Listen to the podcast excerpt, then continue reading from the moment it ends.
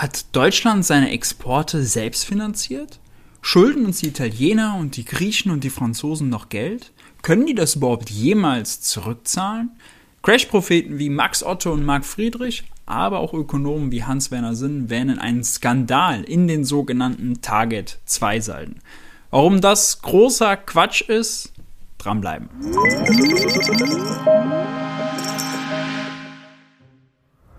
Hi und herzlich willkommen bei Geld für die Welt. Ich bin Maurice und auf diesem Kanal dreht sich alles um die Frage, wie geht progressive Wirtschaftspolitik? In diesem Video kümmern wir uns um die Target 2 Salden. Das Thema ist jetzt in mehreren Reaktionsvideos aufgeploppt, weil Marc Friedrich, Hans-Werner Sinn und Max Otte darin einen Skandal vermuten.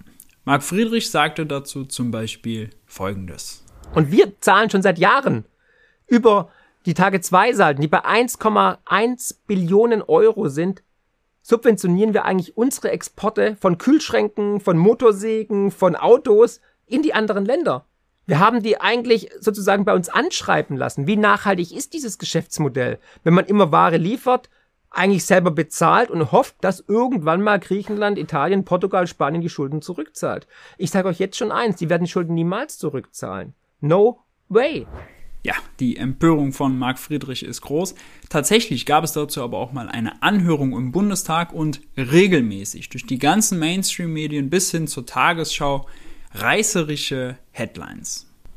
Um zu verstehen, warum das alles großer Quatsch ist, müssen wir ein, zwei Schritte zurückgehen, erstmal verstehen, wie unser Geldsystem denn eigentlich aufgebaut ist. Wir als Privatperson führen unser Konto bei einer Geschäftsbank, sagen wir mal bei der Sparkasse. Unsere Bankguthaben nennt man Giralgeld. Die Banken wiederum führen ihr Konto eine Ebene darüber, wenn man so will, bei der Zentralbank. Ebenso die Regierung. All die Guthaben bei der Zentralbank nennt man Zentralbankgeld, im Gegensatz zu Giralgeld, oder Reserven. Der Begriff Reserven ist allerdings irreführend, deswegen bleiben wir mal bei Zentralbankgeld.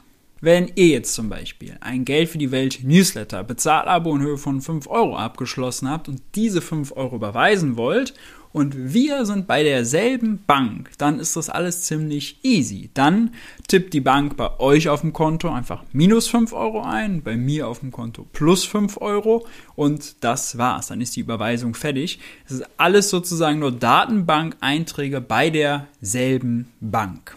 Etwas komplizierter wird es, wenn wir nicht bei derselben Bank sind. Nur zum Beispiel bei Bank A bist, bei der GLS Bank und ich bin bei Bank B, bei der Sparkasse, dann läuft der Zahlungsausgleich über die Zentralbank. In Deutschland ist das die Bundesbank. Dort verrechnen die Banken ihre Zahlungen untereinander. Das läuft dann so, dass Eurobank tippt dann wieder minus 5 Euro bei euch ein und überweist dann von ihrem Konto bei der Zentralbank 5 Euro an das Zentralbankkonto meiner Bank. Ihr verliert 5 Euro, eure Bank verliert 5 Euro Zentralbankguthaben. Meine Bank bekommt 5 Euro Zentralbank Geld, Zentralbankguthaben und schreibt mir dann wiederum 5 Euro auf meinem Girokonto gut. In dem Fall bewegt sich die Überweisung also nicht mehr nur noch auf dem einen privaten Server einer Bank, sondern es sind zwei Banken und eine Zentralbank involviert. Wichtig ist aber zu verstehen, dass die Geldkreisläufe getrennt sind. Wir haben ein zweistufiges Geldsystem.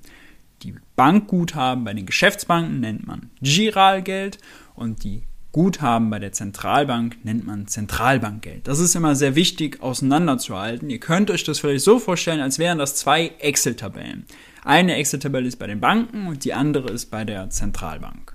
Und auf der Excel-Tabelle der Zentralbank steht unser Name gar nicht. Wir haben nämlich gar kein Konto bei der Zentralbank. Nochmal erinnert, nur Banken haben ein Konto bei der Zentralbank. Wir haben nur ein Konto bei Geschäftsbanken. Das heißt, wir als Privatperson können gar kein Zentralbankgeld empfangen. Wir können nur das sogenannte Giralgeld empfangen, wenn man Bargeld mal kurz ausklammert. Noch einen Ticken komplizierter wird es allerdings, wenn du in Österreich lebst und von dort aus 5 Euro für den Geld für die Welt Newsletter überweisen willst. Denn, wie gesagt, in Deutschland wickeln die deutschen Banken ihre Zahlungen über die deutsche Zentralbank, die Bundesbank, ab. Und genauso läuft es auch in Österreich. Die österreichischen Geschäftsbanken wickeln ihre Zahlungen über die österreichische Zentralbank, die österreichische Nationalbank, wie sie heißt, ab. Und das sind aber zwei getrennte Systeme. Wir teilen uns aber ja alle eine Währung und deswegen gibt es noch eine Ebene darüber, nämlich die Ebene der Europäischen Zentralbank. Die Europäische Zentralbank steht über den ganzen Zentralbanken und regelt in unserem Falle die Verrechnung zwischen der österreichischen Nationalbank und der Bundesbank. Und genau hier kommt das sogenannte Target 2 ins Spiel. Target 2 steht dabei für Trans-European Automated Real-Time Gross Settlement Express Transfer System. Schreckliches Wort. Ist also das Zahlungsverkehrssystem in der Eurozone. Alle Zahlungen zwischen Geschäftsbanken und Zentralbanken werden über diese Plattform abgewickelt. Also zum Beispiel, wenn ihr in Österreich seid und 5 Euro für den Geld für die Welt Newsletter überweisen wollt um die Dimension, die Größenordnung dieses Zahlungsverkehrssystems zu greifen. Jeden Tag werden rund 350.000 Zahlungen über das System abgewickelt. 90 Millionen Zahlungen im Jahr in einer Größenordnung von insgesamt rund 430 Billionen Euro.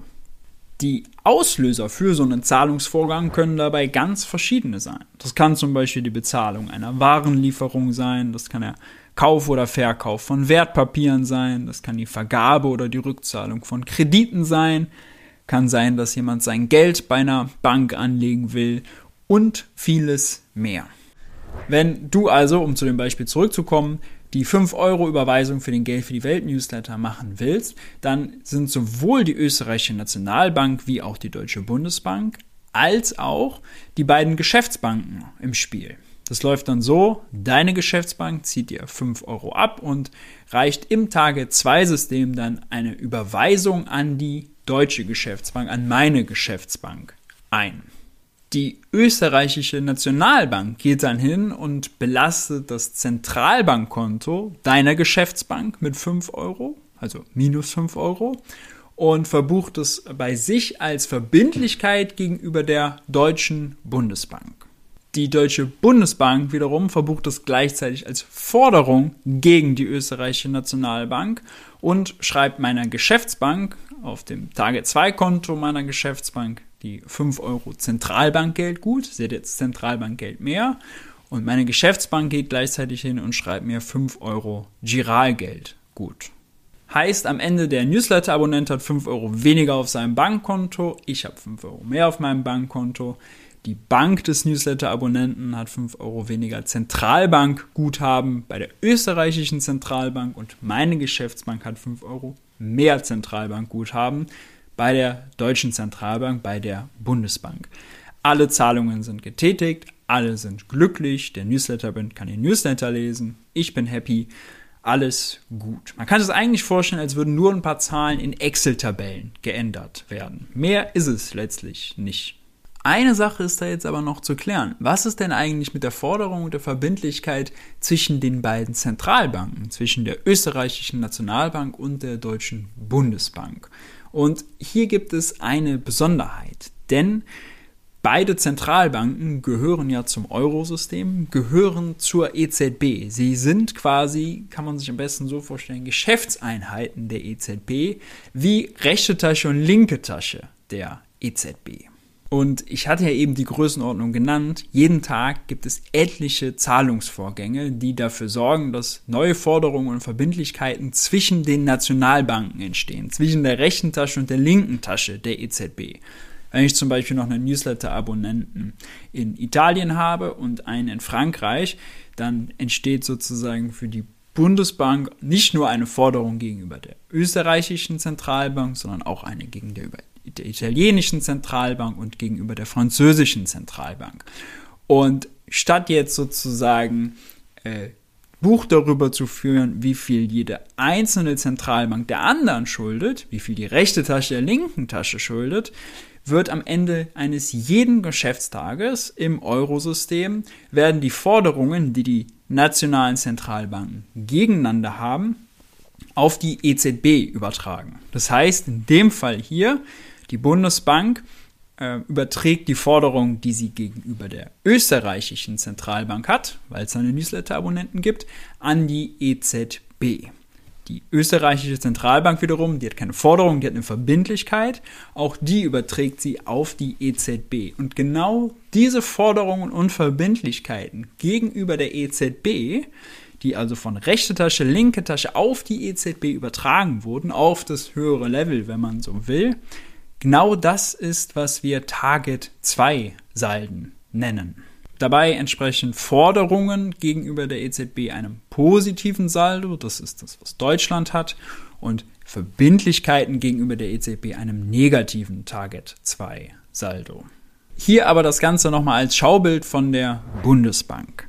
Rechts fängt es an, Kunde A und Kunde B schließen einen Kaufvertrag. B liefert die Ware, A muss bezahlen.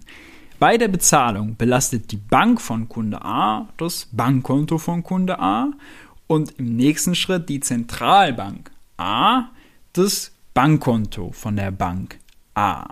Heißt, Kunde A hat weniger Geld auf dem Girokonto, Bank A hat weniger Geld auf dem Zentralbankkonto und der Zentralbank A entsteht eine Verbindlichkeit gegenüber der Zentralbank B und andersrum natürlich der Zentralbank B entsteht eine Forderung gegenüber der Zentralbank A.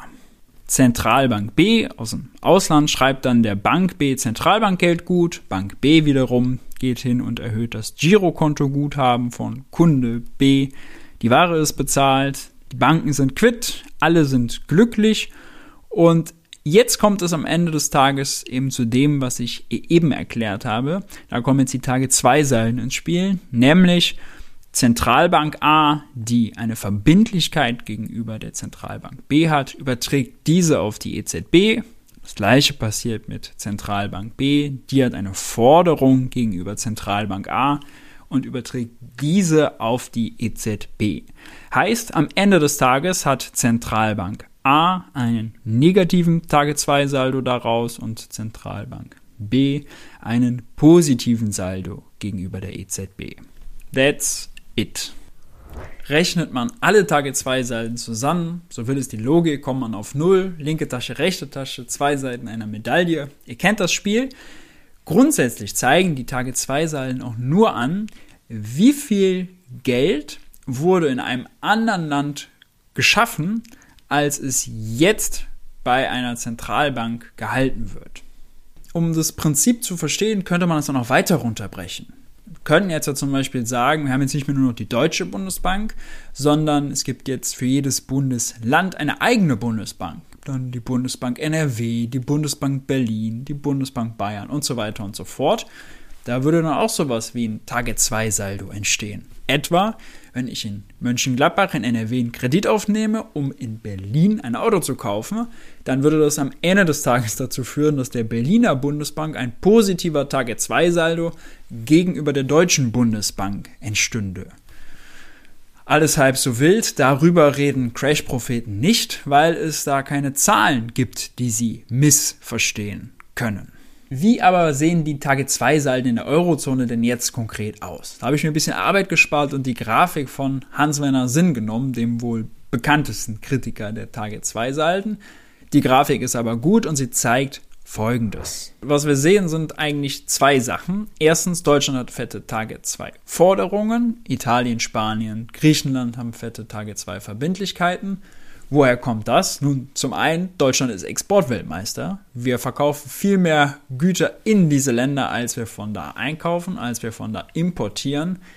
Wenn wir mehr dahin verkaufen, dann heißt es auch, es fließen mehr Zahlungen aus diesen Ländern nach Deutschland als andersrum. Das bedeutet natürlich am Ende des Tages steigende Target 2 Salden.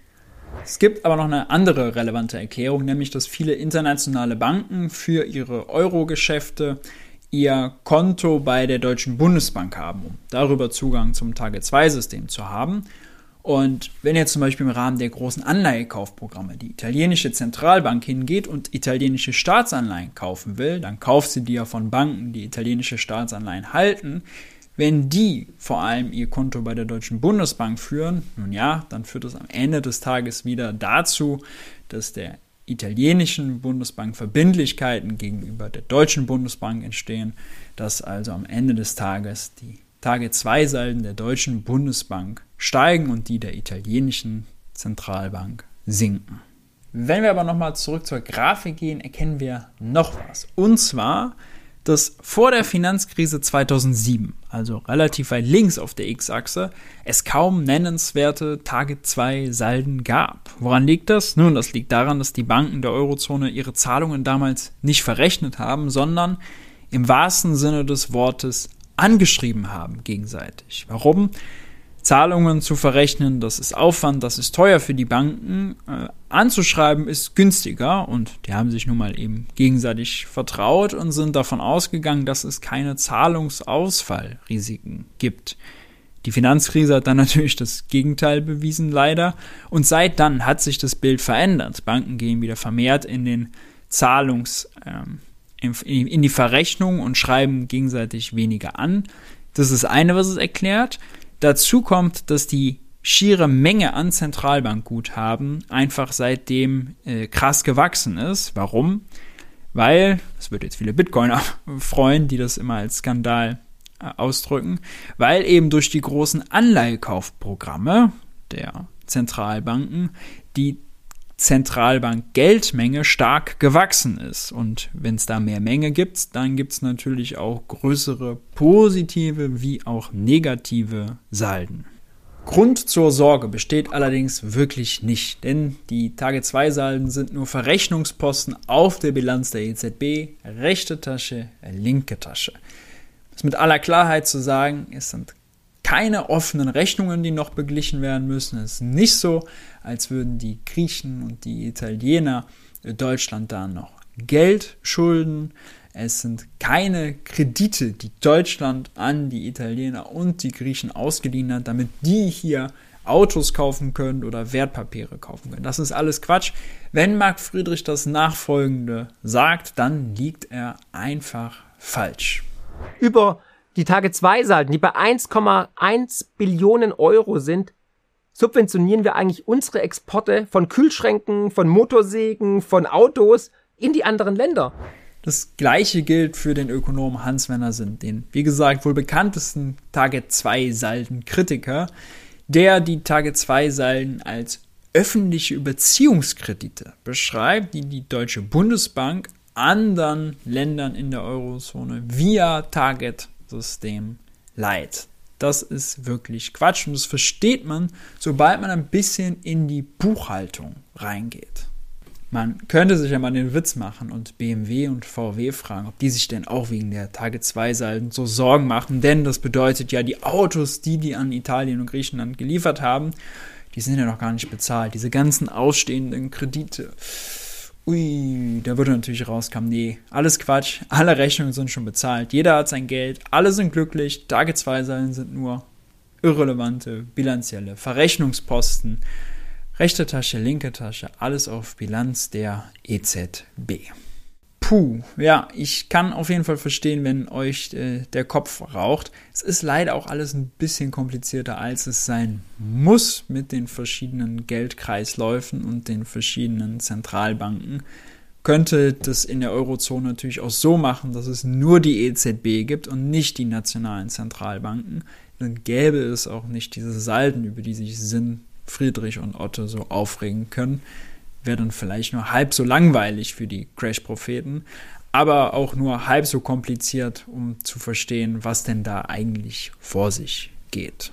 Das soll es auch gewesen sein mit dem kleinen Ausflug durchs Geldsystem in der Eurozone. Wenn ihr noch besser verstehen wollt, noch kleinschrittiger auch verstehen wollt, wie das Geldsystem in Deutschland in der Eurozone funktioniert, dann möchte ich euch den MMT für Einsteigerkurs auf der Lernplattform Udemy ans Herz legen. Ansonsten, wenn ihr zu dem Video Fragen habt, stellt's wie immer unten in die Kommentare. Ansonsten freue ich mich, wenn ihr den Kanal weiterempfehlt, wenn ihr ein Like da lasst, wenn ihr ein Abo da lasst, wenn ihr die Glocke aktiviert, um kein Video in Zukunft zu verpassen. Und ansonsten gilt wie immer, bleibt gesund und vor allem haltet die Ohren steif. Bis zum nächsten Mal.